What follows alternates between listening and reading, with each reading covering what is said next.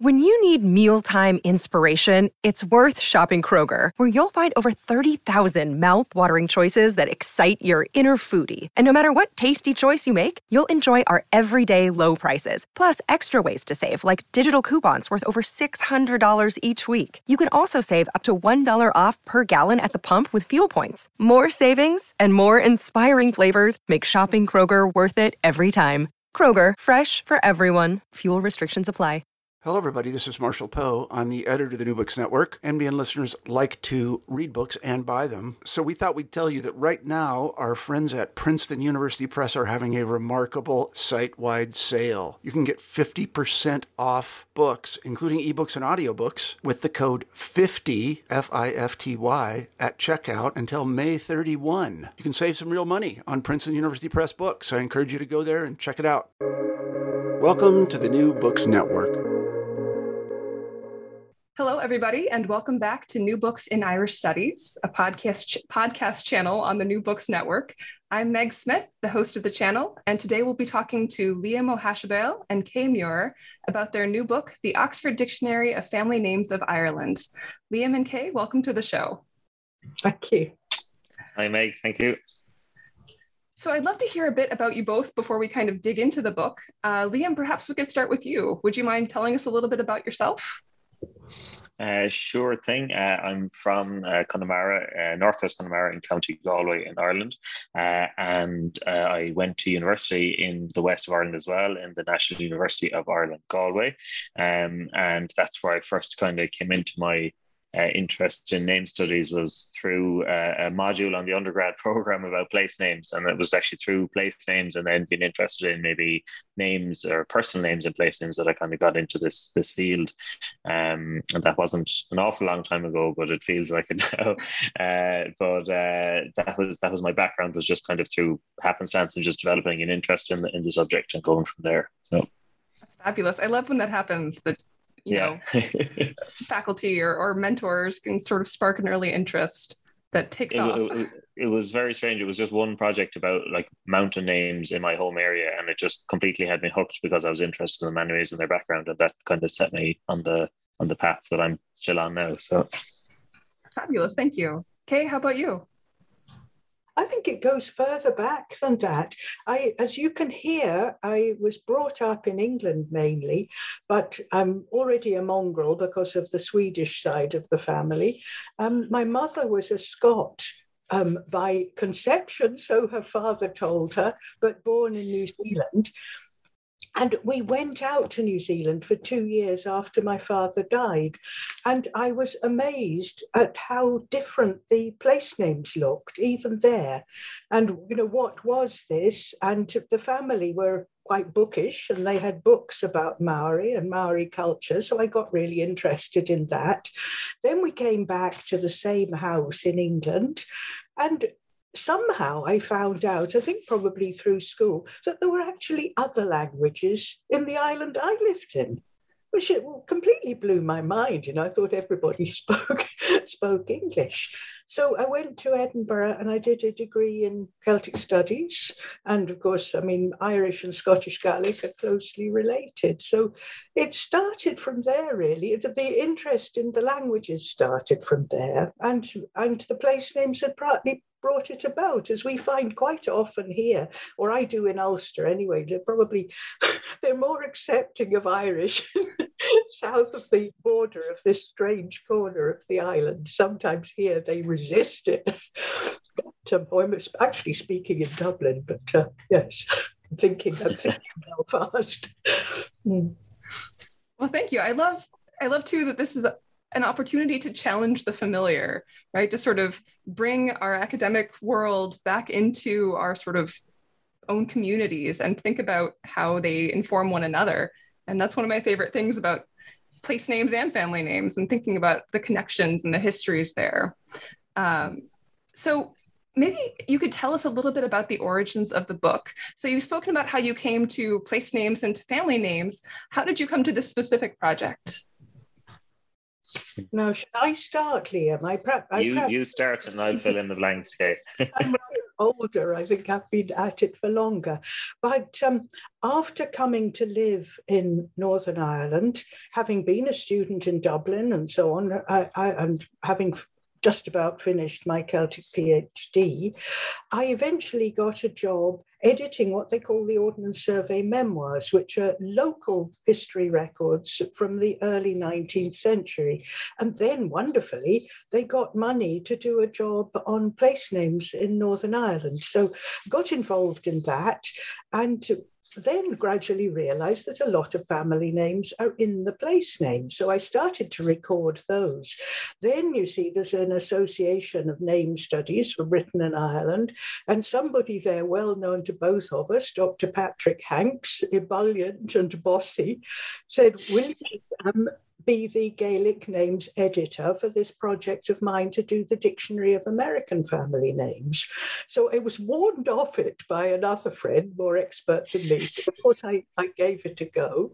Um, I didn't know very much then, but that's how it began. And then Patrick gradually would send other requests. He got more money to do something on the family names in Britain initially. Then it got expanded because they realized they had to. There were so many Irish names in Britain to being Britain and Ireland. And that's how I got into it. But um, gradually uh, I started to slip behind in the work he was expecting me to do because my mother was in her 90s by this stage and she needed quite a lot of traveling over to England to see her. So, um, so then they said, well, we need somebody else as well. And Liam was an obvious choice. So, so we worked together on that book, which was published in 2016. And this is a spin off. But I think uh, to go back to Patrick, things have to be a group project for something this big. Uh, you just couldn't do it. And for the American one, obviously, Patrick had had organized people from all the different um, languages that have gone to, to America or to the Americas. Um, for the Irish one, because we were restricted to the 1911 census, which was the only sensible baseline because it covers the whole of the island, um, and you can get the figures, um, we, we we rather chickened out of doing international languages, didn't we, Liam? We we we had to deal yeah. with English, English, Welsh, Irish, and Scottish Gaelic. It, it in that that's very much it kind of it was more of a historical snapshot of like obviously most of those names are still in existence today too but it doesn't account for more recent uh, names from people who've migrated uh, to Ireland in the past hundred years we'll say. But um certainly that was a, a, big thing maybe to stress like Patrick Hanks is the kind of the force who was able to to push us to write a proposal to OUP to, to do a spin-off project. And we initially thought it would be something that would take very little time, but uh, a few years later, it, it, still hadn't progressed an awful lot uh, in, in the database. We were kind of slogging away at different times, you know, on, on the work. But it was more, I suppose, to follow on from what Kay said. Um, I mean, I met Kay first at at that Society Name Studies in Britain and Ireland, I think conferences, and that's how we got to know one another. And I never thought I'd end up working directly in surnames. I knew, as Kay said, you see the names and place names, and you know they're they're a, a minor feature maybe um, uh, at, at, times, but just the interest kind of grew the more I spent time with it and working on just helping augment the database with Kay uh, for that 2016 project was really what got us maybe to know each other a bit better uh, and uh, gave us a bit of um, I suppose, uh, courage to consider doing something uh, uh, for an, an Irish audience or for an island of Ireland audience based on how the names are in this on this island rather than how they ended up in Britain, for example, or how they ended up in another country. So that's that's kind of uh, where we where we got our our drive and our interest from, I think but supported all the time by this wonderful database in Brno that uh, Adam Rambousek mm. designed for all the material. So we, you know, we, we have been editors more than compilers. The compiling was done sometimes rather badly, we felt, but uh, with knowledge. But um, but basically, we were presented with a text, which we then had to mm. edit, getting all the linguistic stuff right, mm. and also finding the early bearers in a range of sources, which hadn't been done for Ireland before. I mean, yeah. I think some of the, the scholars who'd worked on Irish surnames must have done it themselves, but they hadn't published that material. And it now we hope, gives people a much better idea of what their name was spelt like or where it was, you know, at, a, at an earlier period, and, mm. and what what it means, which they rather like to know. and, one of the things I was talking about, the ways that the names were anglicized, one of the most amusing is the way that quite late on, they were sometimes anglicized by sort of folk translation, not usually very accurate, which is how you get the rabbits and the birds and the fox. Well, the foxes, the foxes are perhaps more genuine than most, but mm. a lot of these rather strange Irish names very Irish, but of course English words now. I, I, love that you frame this as a spin-off because this is such a vast project and you've done so much work in uh, not just contextualizing but also in sort of collating all of these different sources and evaluating and, and sort of working backwards from a very messy source base so maybe mm. we hmm. could talk a little bit about what the research process looks like for such an enormous and wide-ranging volume where do you start with something this big uh, so where Probably. Uh, I think maybe from from my perspective, the, the, the biggest thing to sort out was the head word list. I mean, there's obviously the technical aspect, which we were looking enough to inherit a really good database manager who could manage that kind of side of things. And just once we learned how to not break it, we were able to go and uh, and, and, edit to our heart's content. And uh, we have to thank Adam and you know for for all his his great work um, on keeping the show on the road from the from the database side of things. Uh, but for us, it was very much like where do you start? Um, you know, the big question initially was, do you do you write a dictionary of anglicized forms or of the Irish language original forms, and what do you lose by doing one or the other?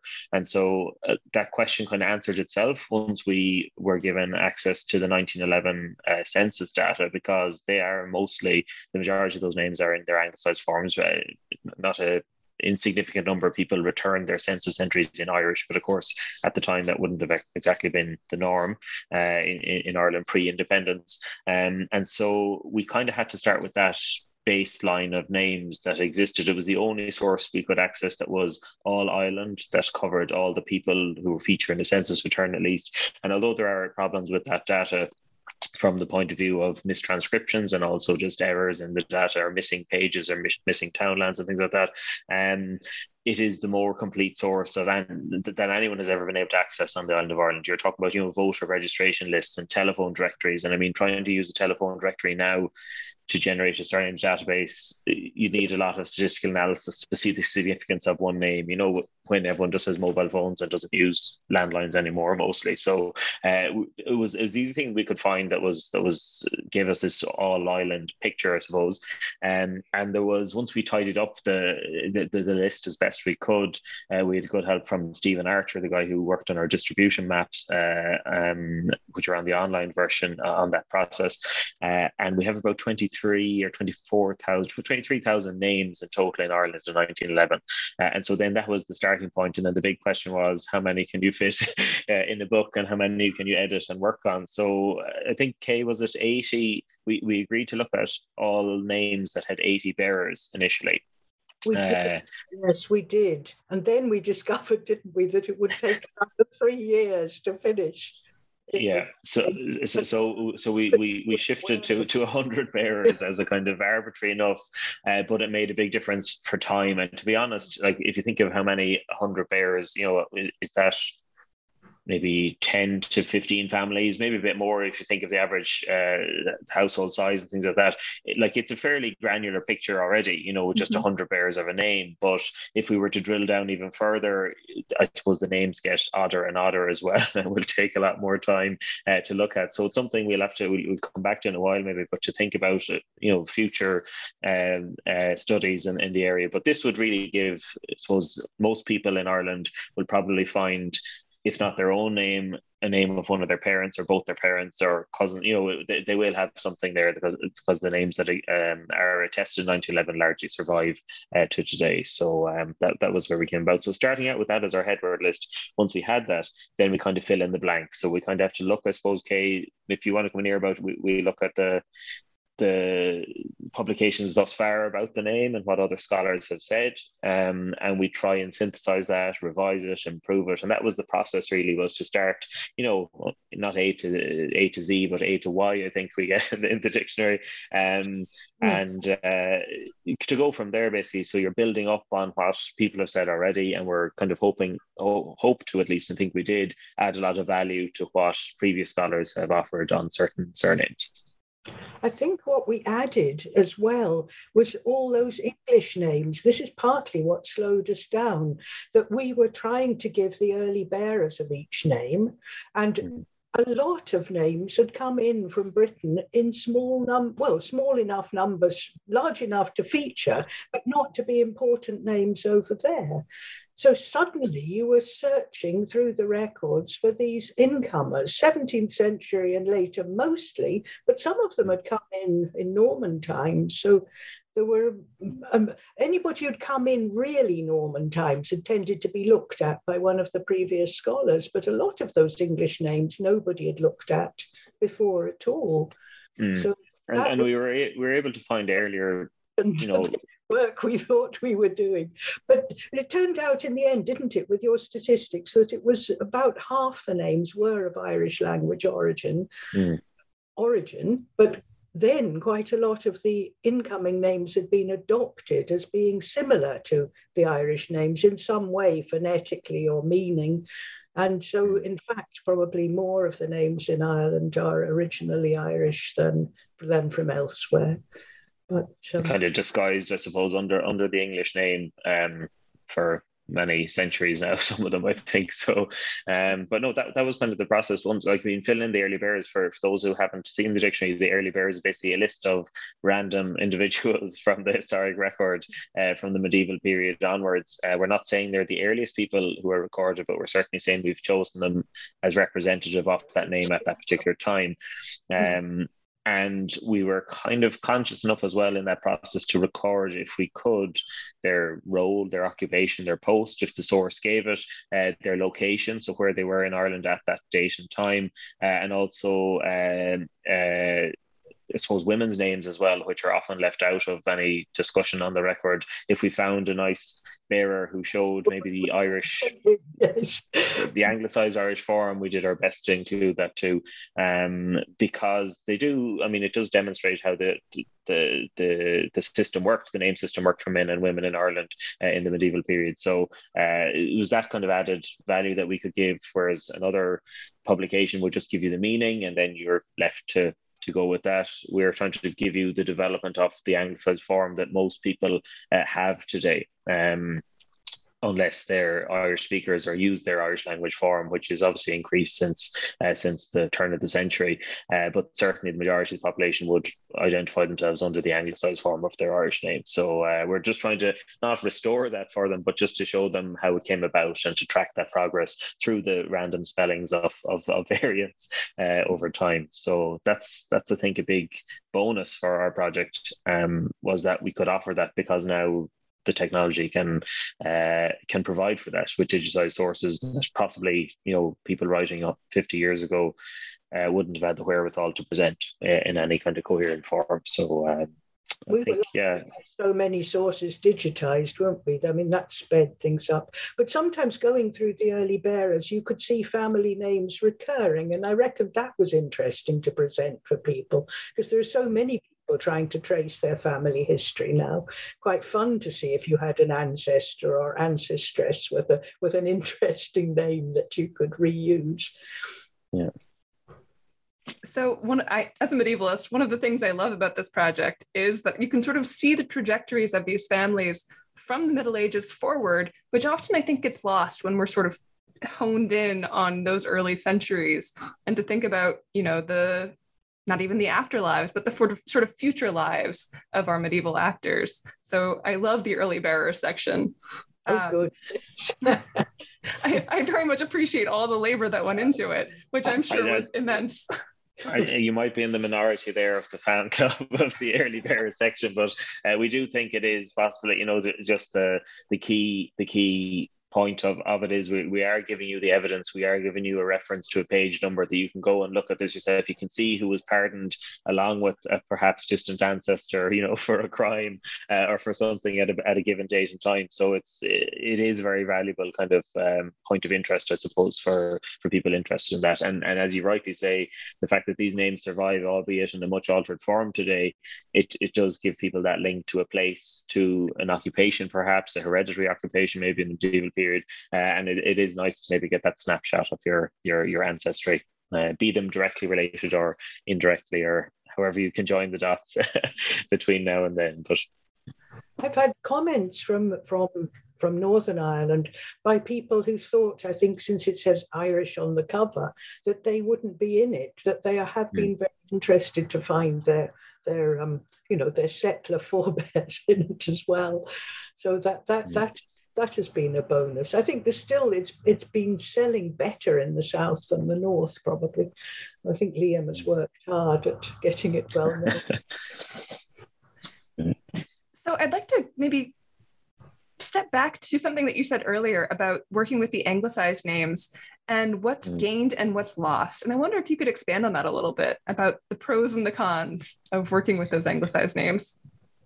Yeah, um, I suppose uh, maybe the nationalist uh, within everyone would, would would be inclined to promote maybe a, a, dictionary with the Irish forms, and for a lot of people, that would be quite normal because they are Irish names. You know, the majority of the of the, of the names in the, in the dictionary do originate in the Irish language. Um, so we should, you know, maybe give a nod to that uh, by by how we arrange the dictionary. But as we realised, unfortunately, most people who are probably using the dictionary wouldn't be entirely sure of their Irish name um, and would certainly be registered from birth under the English form of their name. So it just made more sense to, to make that decision.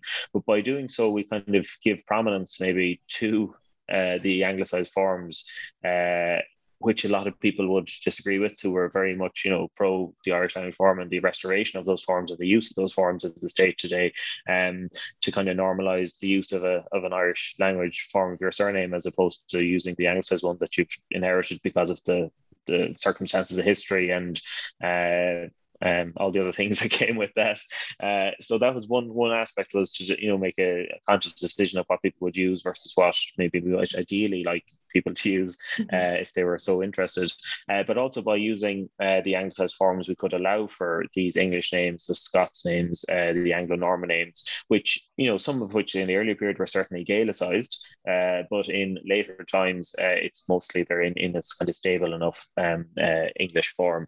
so we could basically get an A to A to A to Z structure out of that. Um, without losing those names or having them in a separate section or you know to try and divide up a dictionary based on uh, on linguistic origins you know we give a little indicator of what the linguistic origins of each name is and we'll obviously state if it's irish if it's norman french if it's english if it's scots but by dividing up the, the, the, piece of work based on you know ethnic or linguistic grounds is, is probably problematic I think as well. So um, especially as as I think Kay found out the level of adoption was was quite significant of, of, of taking on an English name for various uh, reasons, uh, either through translation or you know because you weren't allowed to use your Irish name, you then adopted an English name, or maybe would the right phrase be social mobility, uh, Kay, uh, to you know to, to to do well and to, to further yourself in under the conditions of the time to to to to use a different name. So they're the kind of things we have to think about, I suppose, and, and how names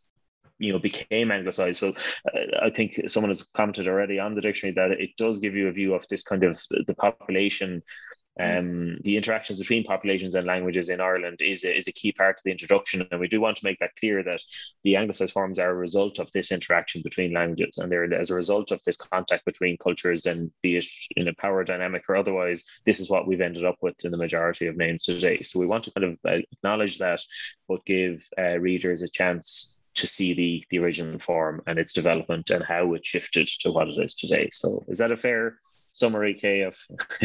yeah, fair, fair, enough. I mean, what what seems to have happened that I mean, there's been a, a an interpretation for a long time, and, and certainly there was hostility to Irish language names. It was realised what pride people took in them, and that made them stroppy, and that wasn't liked by the administration. But on the other hand, it would seem that very often the O, which had disappeared so largely, um, mm. had been dropped simply because it was pre pre the stress and not really heard or not treated as important.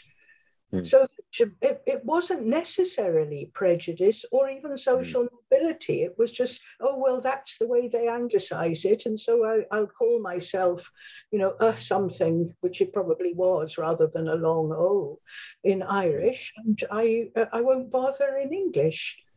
I, mm something else came through my head. Now, what on earth was that? Uh, I think I've lost it again. Um, yes, the other thing that's very interesting about the names is that they were anglicized at different times and in different places, mm. probably by different. Yeah. People, different officials, or whatever. But you do quite often, in the anglicized form of the name, get a record of the way it would have been pronounced in earlier Irish. So hmm. that a name like that would end up as McCarville, say, um, that that's what would have been Kerrul, I think. Now you mm. wouldn't have the V in it, and Devlin. Yeah. Um, Devlin and Dolan are, Devlin and Dolan are a headache of mine. They must come from the same personal name, but in Tyrone, they're still Devlin with a V in, and in Fermanagh, I don't think, I mean, the, the relationship is too far back to find if it exists. But at Dolan and further south, I think Dolan is usually the English form. And what, what is Quin, sure. Quinlivan and Quinlan? Both They, Quinlan, yeah. They, they, they're the same name, but Quinlivan were obviously anglicised when the when the v was still pronounced, and the other one not so they, they do, I suppose, provide this snapshot of, you know, and then get fixed in some form or another. You know, similar to place names, I suppose the same thing happens um, in, in the written record, but that they're, you know, so distant today. If you think of, uh, is it Harrigan, which is Hourigan and Hurricane and all these other extended forms, um, you can get obviously this parallel development, and people today wouldn't assume any relationship between the names. Um, even the difference of an L uh, or a, you know, or, or a Y or an IE at the end of a name or something would be seen as being a different branch, but technically it could all be from uh, the same family, but just through the the nuances of how that name became fixed uh, ended up uh, with a, a, kind of perceived difference between between the same surname. We certainly have stories, don't we, of people getting anglicized differently by different parish priests and different schoolmasters. So people in mm. the hmm. same family ended up yeah. with a slightly different version of their surname. Yeah. And I think this is why I was warned off surnames or family names to begin with. The blasted people move around and other people yeah. reinterpret their name. At least a place name stays reasonably put.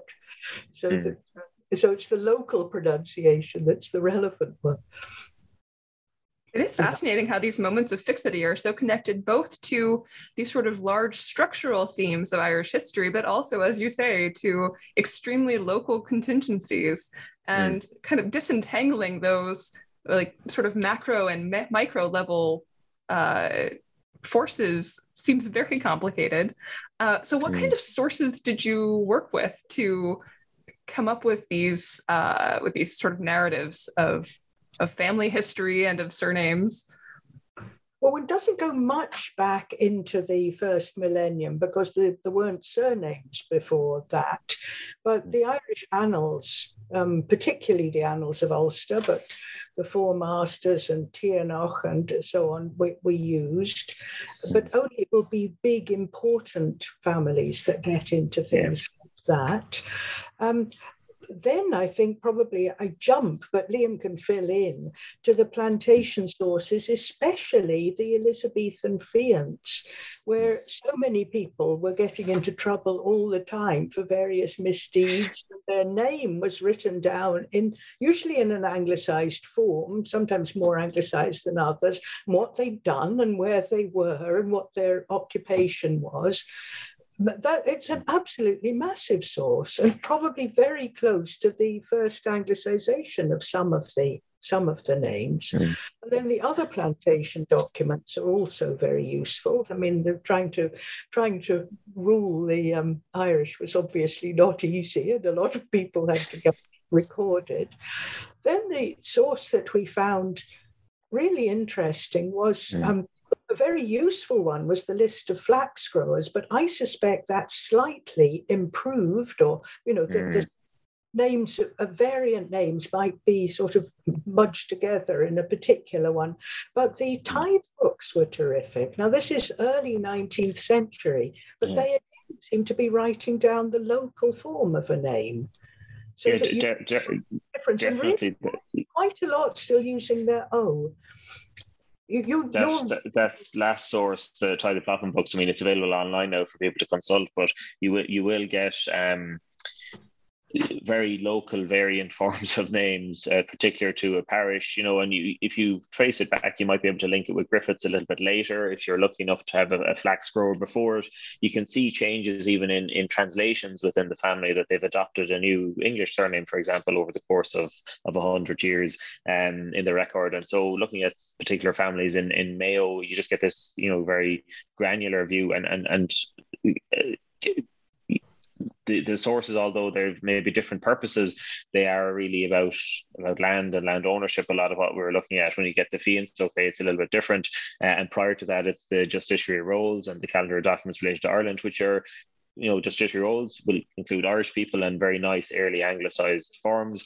And um, the, the calendar documents related to Ireland is mostly Anglo Normans and English people in Ireland. So if you get you get different values, I suppose, from each source. So we kind of would try to at least give it a picture from if we don't appear in the annals, if you're not a, a big wig, if your name isn't famous. Um, the, the, the book of the bold people uh, that have defiance in the in the in the in the 16th century is quite useful for that level of granularity.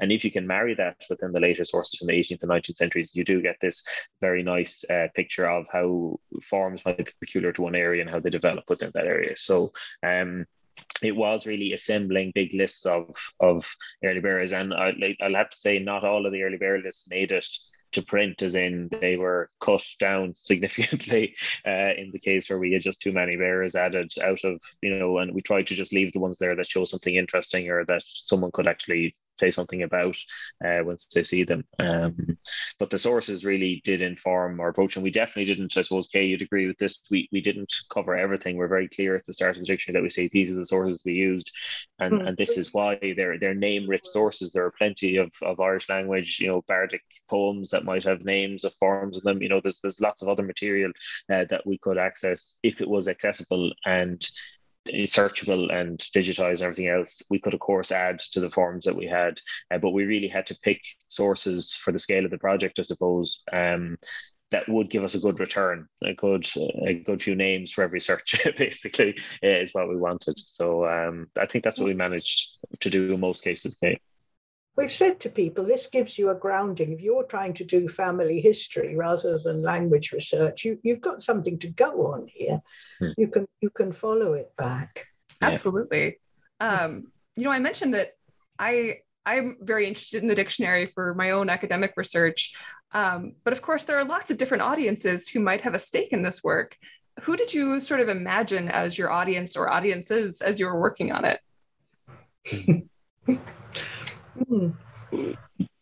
I well, partially was just nosiness on my own part to see. I'd be interested in reading something like this myself, but uh, I think because we're in the in the kind of Oxford reference series, like it is a general reference book you know it's meant to be accessible to anyone who picks it up. It's not meant to be you know you need a certain qualification for whatever we you know we offer a glossary of technical terms. That's all part of it. So it is something that anyone can pick up and hopefully you know get something out of. And um, the audience we're aiming for because of the scale of it i suppose it's, it's quite a big uh, publication. It's it's not cheap.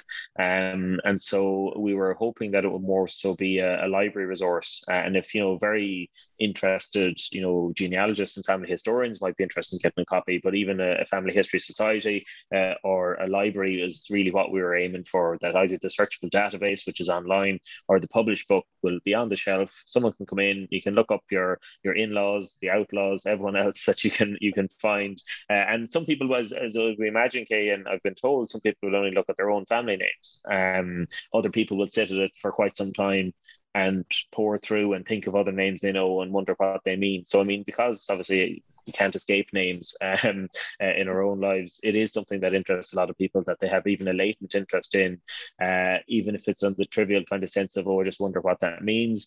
You know, that's valuable to us, and that someone is is showing an interest in in, in the background to their name, and so that's a big a big part of it. But obviously, the people who are going to get the most out of it are people who will be you know drilling into those early bearer forms who will be looking at their ancestry and working out you know variant forms of their surnames and trying to link and join those dots together. So uh, I think that was a, a, big audience for us. So hopefully libraries will, will have the book and, and provide that as, as a resource to, to users.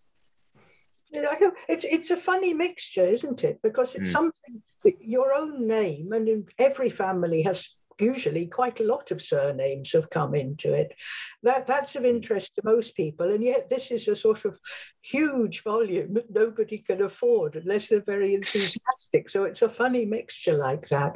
But I mm. did get a, a, very good local historian and also sheep farmer interested enough to buy the book. And I handed it over just a week or so ago. And he wrote me the most wonderful letter about it. He'd really enjoyed it. And he mm. started to tell me things which I think we should follow sometime, somebody should follow more, of how in an area, if you have a lot of people of the same surname, local nicknames develop. You know, so there are mm. another I mean, a surname is simply an extra name to identify somebody in origin, bit of genealogy in the in the Irish case. But these um, these nicknames are very important in many local areas. This is how you find somebody when everybody is called um, uh, Murray or um, or O'Gallagher or whatever. That This is how you'll get the particular one. So I, I have to follow him up on that, don't I, Liam? I sent this on to yep. because he, he sort of understood the fun of it straight away. He's quite a um, hmm. a very likable man, but a very sort of upright citizen. And sometimes I think he, he thinks that I do wacky things, you know, and people who are doing you know, sort of 19th century history are much more, um, you know, much mm-hmm. the ball. mm. But this is the great fun of it, right? That despite mm. all of the the not even despite, but thanks to all of the sort of deep research that goes into it as an academic work, it's able to really make the historical quite personal and quite tangible and really give people so, that connection to not mm. just a past, but also, uh, you know, how that past manifests in the present in, uh, in very visible ways. So I think that's a great mm. service. Um, and I, think it's it's worth explaining as well as in like each entry will will give you your say your distribution in the 19th century from Griffiths, your distribution of the you know the top six counties in Ireland in 1911. Uh, it'll give you the numbers for that, uh, the meaning, um, any kind of variant spellings or linked forms, uh, and then if it's kind of adopted for another name, we'll mention that as well. Uh, if there's the obviously early bearer list that we've gone on about a bit, uh, and then further reference and information. Now we're we're not saying it's the last story by any means in any of these names. And as Kay has said, and others have said, each name probably deserves its own, you know, individual study of you know the similar scope and what we have done uh, to, to to a greater level on each name but it should be like a, a, starting point that it's reliable that it's drawing on what's there before um uh, and adding giving the added value to it that we that we've we've brought and and that would be, be ideally what the different user groups will get from it as a starting point really and a, and a place they can go just to get a, a quick answer as well if that's all they want so yes anything that generates more scholarship would would certainly be uh, also a great service um, mm.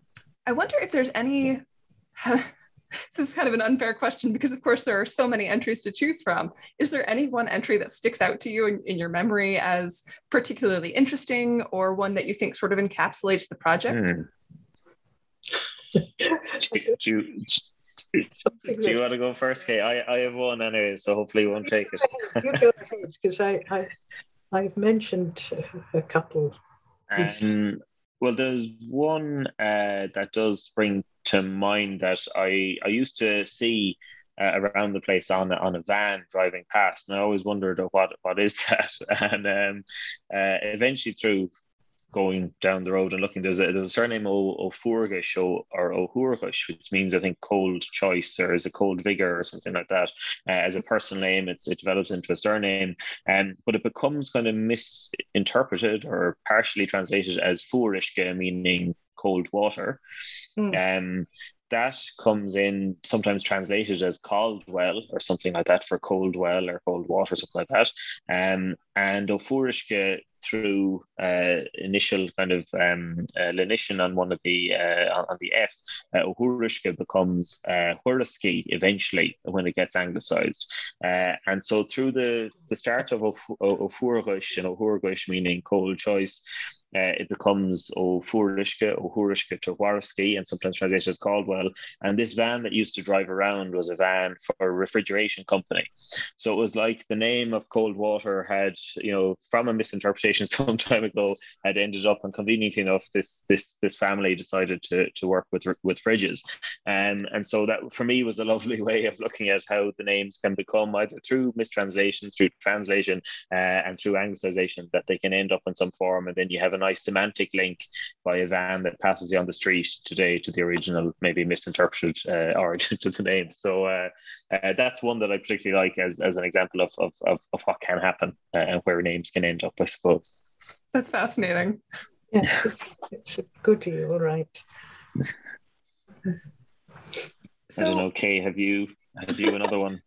I've gone I've gone quiet. They keep go, going through my head and then I then I can't. Is there Flahav and Lahav and? Yes, yes. There's the one that ends up as hand, Mo- most yeah. often hand in, in the north of Ireland, but is actually the word meaning meaning a prince, um, a Flahav or Lahav, uh, sometimes Laffy and things like that.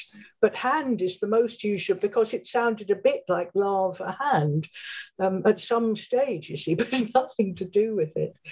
And then, then, then the rabbit name, which sometimes comes from Conini, which is son of the hound of the assembly. And to be called a hound of the assembly was a very honorific personal name at one stage. Hounds were admired and appearing at the assembly was admired. And then this is the one of the names, at any rate, that gets anglicized as rabbit which um, because because con, conini sounds rather like conine a rabbit. Mm. Rather a step down in dignity, unfortunately. step down, yes. Mm. And the mystery one in Northern Ireland, which is, I don't think you get it. Do you get it, Liam?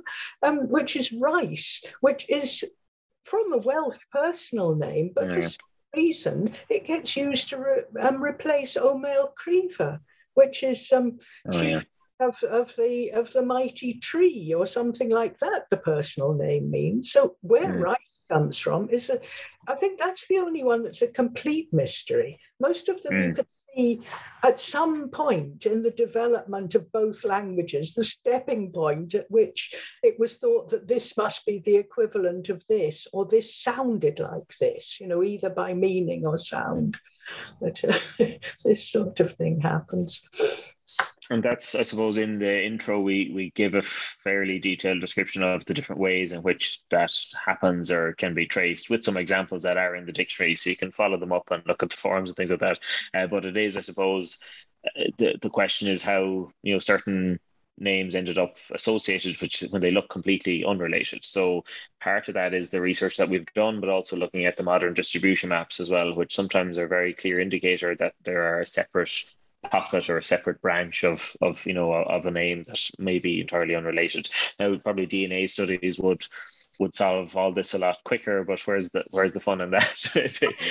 um, than, than, following all of these uh, these historic forms and trying to trying to work out who's related to who. So. Because I think Foley comes from two names, doesn't it? it it's mm. Either O'Foley, O'Fola. Um, O'Folu, yeah, and yes, McSharry, is it? Or it's from McSharry, son of a foal, you see, which, which one is translation and one is one is phonetic. I love this project because I what I'm hearing is weaving together all of these rich source bases, which really challenges this idea, right, that we have this enormous dearth of sources for medieval and early modern Ireland. And of course, there's been so much loss of primary sources but this really highlights how much we can do when we bring together what survives and you know bring in these surrogates and sort of supplement fragmentary source bases with each other and create this really hmm. rich history uh, and this really rich narrative so i'm very excited to dig in further to this dictionary because I, I see all kinds of, of directions to take it. Um, so. That, that, I'm very pleased you think that because I think, I think it does. It links to all sorts of things, ordinary things, and some quite um, difficult academic things. So I know that we're coming up on the end of our time here, uh, but before I let you go, I'd love to hear about what you're working on now. Mm. But who's going to go first? Who's going to first? I, well, I jump first because mine is much shorter than yours. It's okay. oh, yeah, it is. I'm I'm not leaving surnames behind me. I'm I'm working on uh, uh, currently a list of uh, similar to what we were speaking about earlier, a list of of over 140 uh, anglicized names from the 18th century um, that is preserved in a in a manuscript from that period. So it's like a little gazetteer that's offered um, uh, of the names. So I'm going to just look at how they were approximated with this English form and then what the influences might be uh, on those forms in the background to that decision to to go with one form over another uh, as, as an adopted English form for an Irish name. So that's one thing I'm working on at the moment, but nothing in a larger scale yet. Um, myself and Kay will see if we've energy again to look at the, the 80 to 100 bearers uh, in, in the database or the ones below 80, which are in the thousands, um, uh, to see if we could uh, get some money together to do another another project on the on the lesser common names, I suppose. Yeah, so rather hoping that you possibly possibly could get a team together to to continue that. Um, I got very interested in O and Mac in Scotland because the received wisdom, which is generally true, is that all the Scottish Gaelic names are Mac names, which are generally later than the ones from O meaning um, grandson. But in fact, there is a fair bit of evidence for O in Scotland. It's just that it doesn't reach the record so well. And they have already spelt the O, the long vowel or, or um, two syllable word, as it would have been in Scotland, with just A, with an A. And mm. so I think that's what's happened there. So I've been trying to write a bit on that. And I love the way that um, the names with uh, with, um, with the, the personal name being Giolla and a saint's name get anglicized in all sorts of different mm.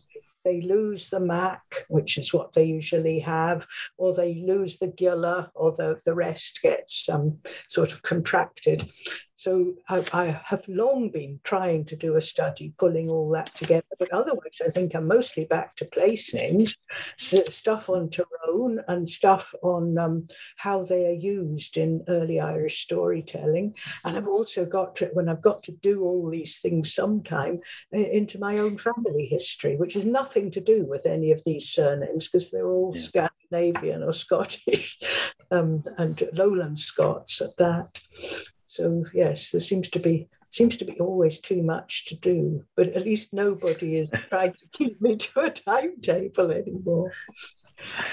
There's definitely always too much to do, but these sound like very worthwhile projects, and I'll look forward to seeing them. Uh, I do want to thank you both for being on the New Books Network today. Uh, I've really enjoyed our conversation. Uh, so take care, Liam and Kay. Us and too, yeah. Yeah. and, and you well, thank, thank, thanks very much. It's been a pleasure to chat about it. Yeah, indeed. right.